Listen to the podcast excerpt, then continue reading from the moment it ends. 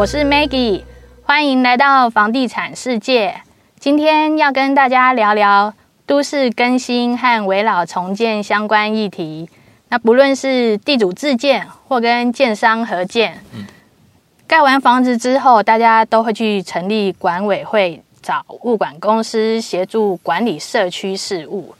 但很多数人呢，对于参加管委会是消极的，或者选择物管公司时，最后都是以价格最低标为取向跟考量。今天我们来探讨其中一个议题，由物业管理探索都更案未来生活的 N 个可能性。我们欢迎朱老师 KC 跟我们分享。朱老师你好。Hello，Maggie，大家好。那我们今天哈，首先先来跟朱老师聊一下，因为总是要让大家知道那个朱老师过往从事物业管理这方面的经验，请老师跟我们分享一下呢。哇，谢谢谢谢 Maggie。其实物业管理啊，它是一个太了不起的行业了。呃，其实我从退伍以后啊，工作大概快四十年了，我前二十年都在盖房子。那盖房子里面就知道说，哎，客户非常的需要我们把房子盖得很好，让他很安心，其实不容易。后来就在过程里面呢，突然找一个机缘，我就离开了盖房子这种不动产的行业，一一一下子想着就跳到物业管理里面来，因为物业管理工作，哎，最缺人，然后也不需要什么啊特别的考试之类的，拿到这里面来。可是那个物业管理啊，说实在的，真的是那时候想不开，也没想清楚，才会进来。可是你进来了以后，你就离不开了，因为里面很多的事物啊。我们以前盖房子都是物，都是硬体。可是当你在物业管理以后，你发现呢，你接触的是人哎，人里面很多它是需要被服务的。然后如果人跟人之间，你的信念是人性本恶，那我觉得你不适合来这个行业，因为你会去用你的观念去看待每个人。你必须相信人性本善，而且这个善的信念在台湾特别明显。你从这服务的过程，你就会看到哇，原来很多的租户透过你的服务，他们就会很感动。那后来我就在啊本地的物业管理公司服务了这些过程里头呢，那我我觉得哎，这是一个基本功。那我应该学什么一些国际经验呢？我就跑了外商，全世界五大行，有一家叫 CBRE 世邦威理事，然后呢，接下来又到了中亚联行，叫中石联& Lasalle。哇，原来国外他能够把不动产变黄金。他们就是用资产的观念来看这些事情，所以我就慢慢的，嗯，那这样的一个让资产变黄金的过程，我是应该在后面做，还是在前面就要去把这样的理念做好？我发现了这些外商他们给我的观念，他培育我们每一个不动产的价值，一定要在很前面的时候去想它，你不能等它盖好了，你再去调整。都慢了，所以就看到一个不动产全方位智权服务。那这边全方位服务里面就包含了生命周期这个议题。所以目前啊，我能够在这个部分里面跟大家一起讨论物业前期规划啦、物业营运辅导啦，这些都是因为这些相关经验的累积。那我能够支持我在这个行业一直做下去呢？我觉得我要非常感谢一个人哈，那个就是我以前在第一个我当总干事的社区啊，我们的主委啊，他。在我们服务满一年以后，他送我一本，就是再创高峰。他觉得朱先生，您人生应该不止这样而已，你应该会有一些发展。那我很好奇，我主委，我我做成跟别人不一样吗？其实你做很多事情都跟别人不一样。你早上四点钟来到我们社区的时候，因为当物业管理要要什么要督勤。我家人都很难想象说，你怎么三更半夜十二点要出门？你要去哪里啊？而督勤。到四点钟社区的时候，我去看看我们保全人员，他会不会累了，然后去鼓励他们，去买一杯热豆浆跟他们分享，然后顺便拿一个塑胶袋在社区里面中庭走一走，看到垃圾就顺手举起来捡起来。其实那叫关键时刻。社区里面啊，四点。很多的英发长辈已经起来运动了，开始慢慢走路了。他会去口耳相传，这些中干事哦，我跟别人都无讲呢，然后伊安呢，我可能动作出，他也出了稿，最后他就送我这本书。那我在想，其实支持我的力量也来自这个，因为他告诉我，我应该如何可以超越失败，再创高峰。我到目前为止没有做一件事情，我觉得很愧对，我没有回去再找他。我应该把我的物业管理经验六十六个工作 DNA 好好跟他分享一下。哎，朱威啊，刚下来有二十年经历高高嘞，我今晚出去本册啊，我今晚好刚好没有辜负你对我的期望。那为什么写这本书？我觉得物业管理是需要被教育训练、被启发的，因为这个行业的人员。也不是恭敬心，最好就是慷慨。他是要非常有爱心，要非常大爱的工作去投入到社区里面，去拥抱我们的客户。所以我们写了这本书呢，要谢非常谢谢啊，我们写作者啊，真正作者是张明义张先生。他以前是我们在啊在别的案子认识的伙伴，那他就透过我们之间闲聊访谈啊，战士数据说不能不，那马来西亚去本物业管理后啊，下下来就六十六个工作 DNA，谈的是什么？如何做好总干事的领导？如何做好什么呢？它包含了还有一些前瞻的是前期规划保温，然后的创意就是有一些设计，要让社区更省钱的部分。当然，感动也跑不掉。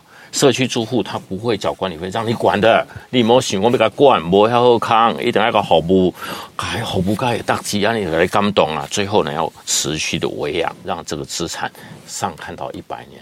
我发现我越做越喜欢，因为这个建筑物的生命周期跟我们的价值充分的被彰显，所以这个行业我鼓励。更多的年轻人来这边受苦受难，然后把它当成一辈子的职业。如果你在现有工作上你觉得不满意，也欢迎你去考个总干事证照。你只要来到物业管理做三个月，你会对现有工作非常的满意，超乎你的期盼。所以谢谢，我真的非常喜欢这个行业哈。好，也非常谢谢 Maggie 有这个机会来分享。是我还是要讲一下这个这本书的全名哈。事实上我已经拜读完毕了。这这本这本书呢，值得一看再看，因为你看一遍呢，你也没，你不会马上记得里面讲的精髓，你会被惊吓到这样。但是呢，你要学习到里面的各中精华，因为里面我觉得这一本书真是物超所值，因为它里面写的是非常实际的东西，它每一段里面都都是都把他要讲的事情都精髓都写在里面。我有时候都这样想，如果出书的人他他是。愿意这样出齁，那出版社他可能会把一本书应该要分个十本，看它里面有几个目录章节，因为他他真的写的很很多很细的内容，是那个书还是要讲一下，不然大家根本不知道去哪买哦。物业管理精英的六十六个工作 DNA，那我们大家如果有兴趣的话，可以上网找一下。这一本书是我觉得在实物方面也很实用，这就是难得你要有一本书讲到又实用，你又可以学到东西，里面内容又很丰富的。因为我常常在看房地产的书，所以这一这本书是我十分推荐的。是哈，对，而且我我听说 Maggie 是因为看了这本书以后，就主动去参加管委会的工作，去推动过社区事务。我一定要去尝试看看到底是 是。看完之后就很有动力去做这样的的参与啊！是是是。那我们接下来呢，来跟老师谈一下，就是说现在都市更新或者大家在谈的围老重建，大家常常都会讲说，诶，我可以分回多少平数？但事实上，我都常常都会想跟听众分享另外一个思维管道，就是建筑物的生命周期这个规划。老师可以跟我们分享一下这个概念吗？哇，太棒了！其实建筑物它跟人一样哈，它是有生命周期的。它从你看从无中生有，然后透过以后的维养，而且呢，其实房子最不容易是，它是我们目前的生命过程中，它一个高单价很难透过重复尝试找到成功的一个什么，达到成功的一个一这样的一个一个产品。它太高单价了，所以以前我们有个观念，一个一个理念，不还不是观念，是理念，就是我们不能去辜负我们的客户人生只有一到一点五次这样决定的这这样的消费，那谈的就是买房子，所以我们要很珍惜哎。其实在，在在这个过程里面，你看，你看都更案里面很多的地主，他们都把这个希望寄托在这个都更案的过程里面，那也是只有一辈子去。照顾台湾这块美丽土地的机会，所以要好好的啊、去把它珍惜。那什么叫生命周期呢？其实我们在过程里面就看到，是一个房子要盖好，它在事业计划就开始要先讨论啦。接下来建筑师就开始做规划设计啦。接下来如果有销售单位，他们做一些销售计划，帮我们包装，让我们知道我们未来家的美好。然后透过好的营建团队，过程中他们在工地里头把这些施工品质把它坚持落好，然后再到后面的营运代管或者营运管理，达到我们整个全生命周期。那更重要的，房子盖好以后是使用二十年，还是五十年，还是上看百年？我要跟。朋友们分享，现在的房子的工法跟建材绝对有能力上看到百年，那我们一定要好好的去珍惜它。所以这一块就资产活化啊，这个部分里面，那这些过程里面有哪些重点啊？其实每个阶段都有重点哎。我们在看事业计划的时候，不要小看了营运定位。你你的你都更完毕以后，请问你是需要更多的管家？更多人帮你管理，然后每个月要付三百块一平的管理费，哇！我看地主大家都担心了，所以这里面要去把你的这方面的定位跟管理费做好事先的探讨，然后有一些分管的约定。我们看到一楼的店面跟地下室增设的车位，很多管委会他们在那个过程里面，他会想说你没有实际的居住的这样的一个名义，所以你。店面的车位呢，走车道出来，那非常不安全。那你增设车位以后怎么办？这些部分在分管约定要先谈好。所以，我们在这个过程里面，事业计划谈这个规划设计，更重要的要跟建筑师一起讨论什么？方便便利。其实现在租户啊，缴管理费，它有三个小确幸。一个是什么？我笨手懒卡多，哇，这个重要哈、哦，我们可以就蹲收起来，对吧？哈。第二个呢，哎，我的宅配。有人帮我收，我上班，哎，这个也很必要嘛，哈。对，第三个呢，那如果我有小朋友下课回到社区，跟我爸爸妈妈长辈在家里面，老小有人去稍微关怀一下，缴管理费这三个就够本了，他觉得够本了，其他没没软这个软厉害，所以一定要把这种方便便利，接下来节省费用，让社区如果一百块管理费，只要能够八十块，我觉得。一定要去推这一块，让它尽量节省下来。第三个，延长寿命。所以这些过程都是我们在看起来说，哇，你看从规划设计到营建施工到竣工代管、营运管理、资产活化，每一个都是很重要的关键的的一个部分里面一个一个一个环节要环环相扣。尤其在最后营运使用的时候，大家不要轻忽公设备蚊子变成蚊子馆这件事情，有没有可能？有哈，越高档的公设越有可能蚊子馆。我们服务过很多社区，当初卖房子，游泳池很好很好，拍手。真正用的时候，关说关起来，啊都不让你修啊，不然的话省钱，对不对？公设变蚊子馆，KTV 关起来，为什么？隔音没有做好。结果呢，他下面唱得很开心，上面租户打电话下来，给麦克唱啊，唱歌好听嘞。嗯，报告报告报告住户。那个，如果我们租如果可以唱好一点的话，他就会参加《我是歌手》比赛了。好，就开始买的比赛了。我没有管那个那个岛。好，你看就造成很多内部的这种纷争。所以我们在看，其实一个一个新的都更案在做的时候，更要朝向什么？我觉得八个字很重要：公平合理、共存共荣。其实甲库来对哈，只要你做到公平合理，你的纷争就会很少。但是公平合理谁要考虑好？其实建筑师。如果在规划的时候能够把公平合理先想好，所以我常常说，建筑师，建筑师，你是上帝之手，你问我不要厉害，可是他一笔画下去就决定了这个建这个建筑物以后的命脉，所以很重要啊。哦，所以我说生命周期它是必要的，要来考虑，好不好？嗯嗯。那像我们刚刚讨论到是我们的旧房子要改成新房子，我们就开始有一个建筑物生命周期的规划。但是呢，我们也有很多朋友，他是我们现在房子就已经盖好了，我们有管委会了。那我们已经成立管委会的这个社区，我们要来如何改善或应用这个建筑物生命周期规划的概念？哇，这个很难。在社区哈，我常常发现管委会其实社区住户哦，有没有很多专家在里面？我可以调查有技术哈，结果技术更有数，去拜托在做主委管理委员会啊，买买买买哦，千万不可，这个我做不赢的啊，好管理委员会啊，这个爱爱做好博的人哈，我我好博博搞，所以我别来做这波。我说不会吧？可是说实在的，有时候哈，他们的他们的不能说他们拒绝是不对，因为他要能够把非常专业的事情讲到社区住户都可以懂，那是一件很难的事情。尤其更更专业的，所以我觉得在社区里面，我们应该要去想办法，去怎么样让它延长它的生命啊。这个这部分就是要去透过什么生命周期的一种理念跟规划。以前社区我碰我去服务一个社区，地下室里面一百多个停车位，我把它当成奇坛。什么叫奇坛？每一个车位上面都挂一个一个盛水盘，你你得注意，因为它一楼景观，哎。哎，钱啊，榕树都把根贯穿了以后呢，一楼的地坪是不是就就漏水了？漏水又管委会没有钱修防水嘛，所以每个住户找自力救济，每个都去做这类啊，做这盘啊，等下注意了，滴了一些，特别地了也爱掐。像这样部分，基本上这个是有没有解？我觉得有解。所以管委会要怎么做呢？我建议要先做做计划。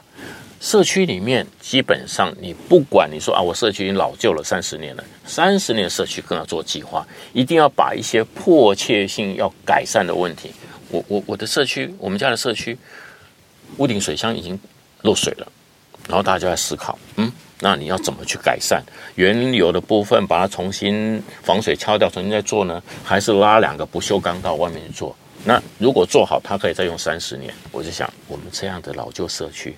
再用一顶过顶多大概十五年，接下来未来可能就面临危老或是都更了。那你要不要花那么多钱让它延长寿命到三十年？其实不需要，你做一个简易的修理可以撑过这段时间。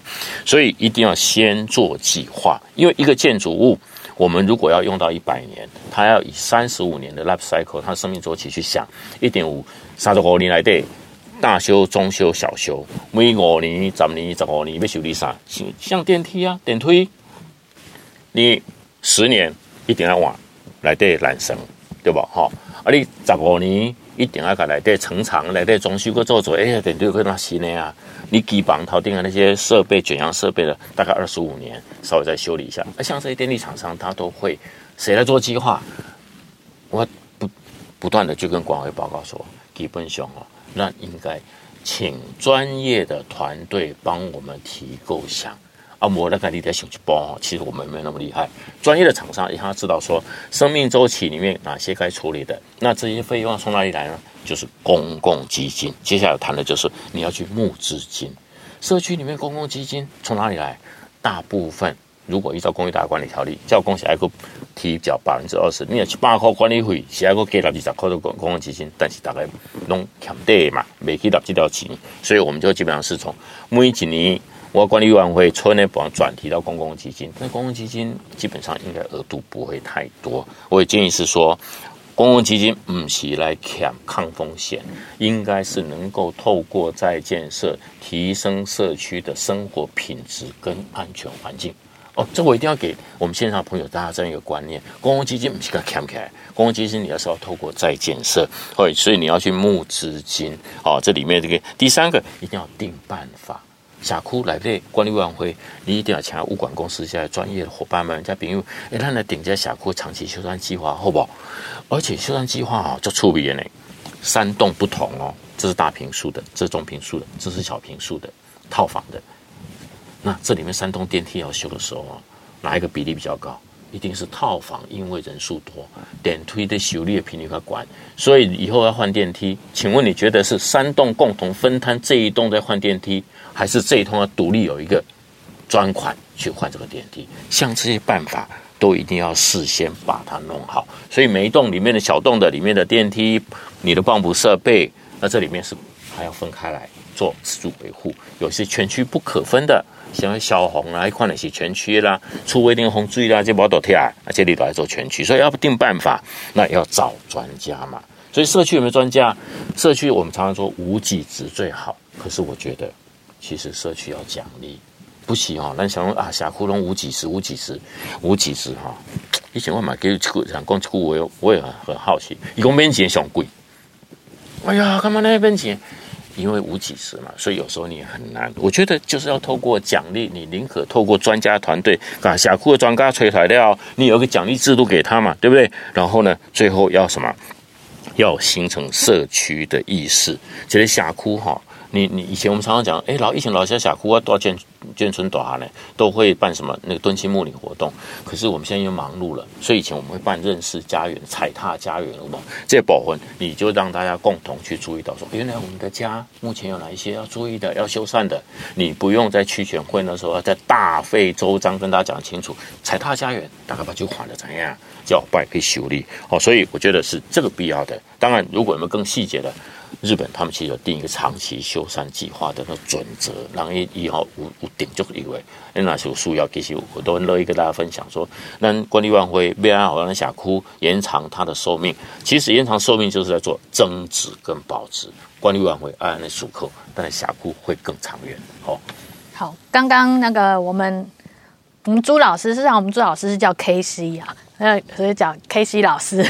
那 K C 老师，就是你刚提的那个里面哈，我有几个地方想问一下，就是例如最后面讲到的，就是日本它是有长期在，事实上他们有做那个长期建筑物的修缮计划，这他们是政府规定的嘛？政府规定的，对，而且呢，那个费用呢，他们是事前呢。在建筑公司的时候有做逐步的提交，而台湾是用公共基金，用法定造价的部分按照百分比去提提缴嘛，所以我觉得在这一块，也许我们不用等政政府来定，我们自己开发商里面就可以把这样的原则，因为它不难哦，伊不是讲叫你写几本啊天书赶快没有，它就很简单的生命周期，啊，这栋大楼哈，一派保分大概。建筑跟设施设备加起来超过三十行，我们称为关键的整个建筑设施设备，啊都很小的话，而且还蛮算单纯的，嗯。然后这个是在讲那个长期的部分嘛，刚刚也有提到，就是说像那个修理电梯，我举例啦，修理电梯的那个频率哈，嗯，我是想问一下，因为我也担任那个社区的机电委员，那个。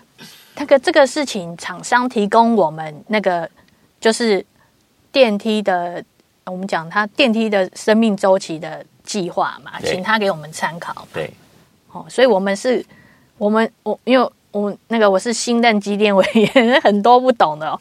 那个，所以厂商他是也是也可以提供这样的服务。对啊，对啊，这个在政府的法令里面，其实基本上有。哦，这边请厂商一定要针针对这方面的一个，它就呃生命周期的分析表里面哈，那提供给社区或是管会这边来参考啊，当成一个在公共基金以后动资的依据。哦，这边是可以借用专业厂商的的力量。然后刚刚那个 KC 老师也有提到，就是像我们我们现在就是如果我们已经有管委会的，要对我们的建筑物有就是有。做一些计划的话，那我们要找的专业团队是要从哪一方面？是现在的物管公司吗？哦，目前在国内里面我知道的，应该已经有大概我看，像有一些外商，他们都会做这样的长期修缮的计划。哦，那这里面物管公司如果他们本身服务的案场多的话，目前国内应该有百分之二十的这种物管公司都有在琢磨这一块了。所以可以请物管公司这边来协助，这是一个好的方向。因因为我参加管委会的那个经验，事实上，光我们身为小委员要跟我们管委会里面要去讨论这个，基本上要建立委员要有这样的观念就已经不容易了。事实上，我是想问老师有没有机会开这样的课程呢？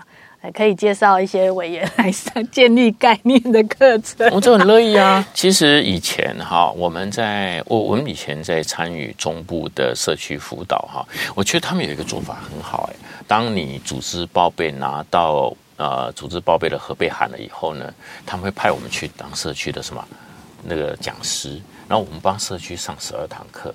十二堂课里面，从管理组织，包含你的规约到管理办法，你的财务，包含长期修缮，十二堂课，每一堂课都两个小时，上十二堂课。然后这里面呢，它不不是规定只有管委会的成员，他是反而说管委会成员一定要参加，但是社区的区域所有权人如果必要的话，他会参加。而这个费用谁支付？是由当地的地方政政府他们支付这样的费用。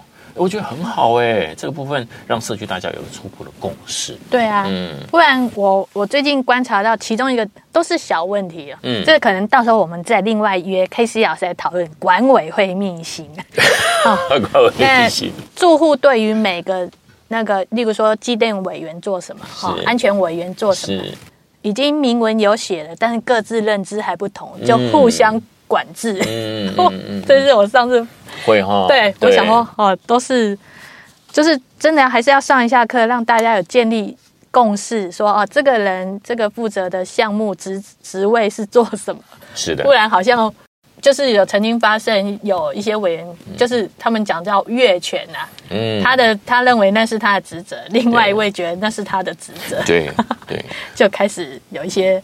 那个会啊会啊，这里面会有意见的分歧，所以我常常说，有时候我们常常写那个什么工那个呃，我们称为称为 operation guide，就是作业手册，有没有哈？其实我们在我觉得外商里面，他会把定的很好，就是你身为一个这样的工作服务人员，那你的职掌是什么？你我们称为 JD 嘛，哈，job description。不过这点哈。册写安尼写，手册写安尼写，看的人有了解不？啊，不一定啊，这这看才能看，所以就变成会有什么团队里面合作过程会有不同的这些哈，它它抗性出现啊。管委会其实也一样啊，哦，所以这里面下次有机会，我们来看看管委会如何更和谐。对，嗯，那刚刚我们有讨论到，哎，已经成立的管委会是。那像我们现在目前有一些社区都在进行都跟重建的讨论，或者是。那个在已经在谈了，那很因为现说实在，现在房地产市场有些建商跟他们谈的条件分回的可能不如预期，嗯、那有些住户或社区他们就选择用自主更新的模式来进行重建。那像对于这种自主更新的地主们，朱老师有没有什么样的建议提供这些民众？就是就是我们一样回到刚刚最前面的讲的。做最前期的建筑物的生命周期规划，或是或是建立这样的概念，因为这个就有点是变成说，我们刚刚讲的，如果他是建商，那他可能专业人士来跟他谈这样的概念，他就只是他要或不要去做这件事而已。但现在很多我看到是很多地主，他可能围绕自己就盖了。对，那地主他要假设他有这样的概念，或者是。他可以做什么样的功功课，或者他他有没有什么管道去让他自己建立这样的规划概念呢？嗯，还是说要请教哪一哪一方面的专业人士？我刚好有一个案子，大概在罗斯福路上面哈。那他这个案子都跟花了十年，我每次在开玩笑说十年磨一剑，就谈这个案子，他都跟十年。那十年前在杜更之前，我们的大合照。跟十年以后交屋的大合照一比对起来，发现那岁月真的不饶人。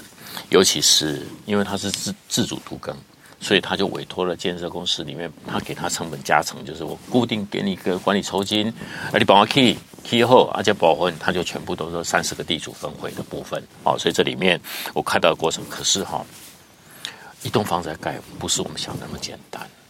嘿，T 那边那把。咱是会得住怎样？咱了解啊，所以我就发现到说，哦，当初他们在做这件事情的时候，他们信誓旦旦说让格里有法导自主都更，没有错，他真的是自主都更的。可是他做哪些事情呢？第一个，他们找到一个好的建设公司，建设公司他们有遴选，那。创造内部里面的和谐的这个说明会，就花了将近快一年的时间。第二个，接下来要工程要推了，所以他们要成立一个工程委员会，第三位得住推派了五个出来当工程委员会。还好，这五个工程委员会呢都有相关的背景，这里面去推动这些工程整个在建设的过程。可是过程里面这五个人知道，那其他的地主怎么办呢？所以就要办说明会。没有理由哈，按规定哈，办规定的说明会三百二十一场，哇，惊人呢！办说明会呢，啊，说明会东西阿妈带孙啊来，孙啊带新妇来，说新妇到底来呢？你要办说明会，为什么你要把过程都让他们知道？可是这里面很多是不可预测的，比方说，我们也没想到说地主对于管理费这件事情是那么的在乎。所以你奶奶讲，搬就了，一分分等一百平嘛。第一个月交管理费百二块一平。诶，罗斯福路百二块算俗的啊呢，对面是百八呢，一一百平交万二块，万二块提出来交管理费时，目屎是用滴的，讲哇，我逐个月交万二，啊，我老本拢无去啊。所以对他们来讲，都更的部分的地主这边对管理费的这样的预测，如果他没有事先知道的话，以后搬进去他会缴不起管理费，这个是一个很严重的问题。我们必须事先让他有这样的一个概念，所以要有个缴得起管理费，然后接下来办工程说明会，然后工程追加钱，追加减，一般建商伊那刚刚是减谈呢，伊的 keep 休息啊，这些都是实支实付，你都必须由地主这边来针对这个部分再做什么确认以后，那设计变更这些也可以做，没有办法做。在这里面，那最后完工保护款，一般是建商处理。你的自主都更以后，你的工程保护款，你的专责账户有办法保留那么久吗？你的信托没有哎，那最后这个保护款的账户谁要去处理？那是不是有管委会要再成立？这些细节基本上都是在在考验自主都更里面。如果你这些没有办法去很容易的了解以后呢，那你会在过程里面有很多的问题。你后面必须不断的去面对它，这个其实就是我们称为经验。你你的经验如果不够，你现在省下来的钱，你一定会去付出代价。现在你看觉得省了，哎，让更熊起这出哈，当探到金，能把这些寄到金的信来，那卖要谈，你以后会付出代价。我我觉得这里面还是要那那这样，KC 你讲的就是。大家不要自主独更吗？我我的建议不是，你可以说自主独更没有错，但是你还是要找到一个专业的机构来协助我们。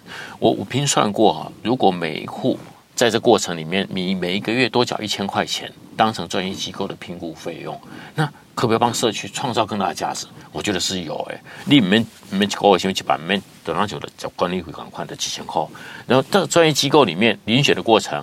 我也建议，不是只有谈厝偌用、建材偌好哦，不是要谈营运管理。如果能从生命周期的部分，把物业管理哦，不爱那边打算到其他方便、便利、节省金额、延长年限，在一诉求那个共后，基本上我会觉得一定要去让这个部分呢，透透过生命周期的规划，让自主都更走向更好的一个这样的一个生活环境，这是我的建议。嗯，像自主都跟民众要学习的还很多。现在目前听到有意愿走自主都跟的，还是还是就只是分回比较多而已。事实上，这也是我我比较我会比较担心的，因为我也是在帮忙自主更新的，就是工作站的，提供民众一些相关的资讯辅导。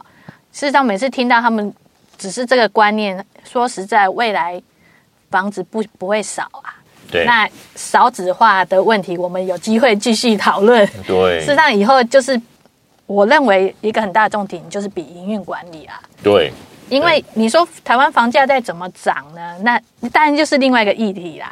但是我们从实际面来讨论的话，不论房价好或坏，营运管理总是带领的那个社区的价值往前。是的，是的，嗯。那因为我们这个议题很大，那细节很多。下次我们还会继续请老师来讨论不同的物业管理的内容。那我们感谢老师这次的分享。那欢迎大家订阅我们的 Podcast，然后点赞订阅我们的 FB 粉丝团“房地产世界”。拜拜，谢谢，谢谢老师，谢谢拜拜。谢谢。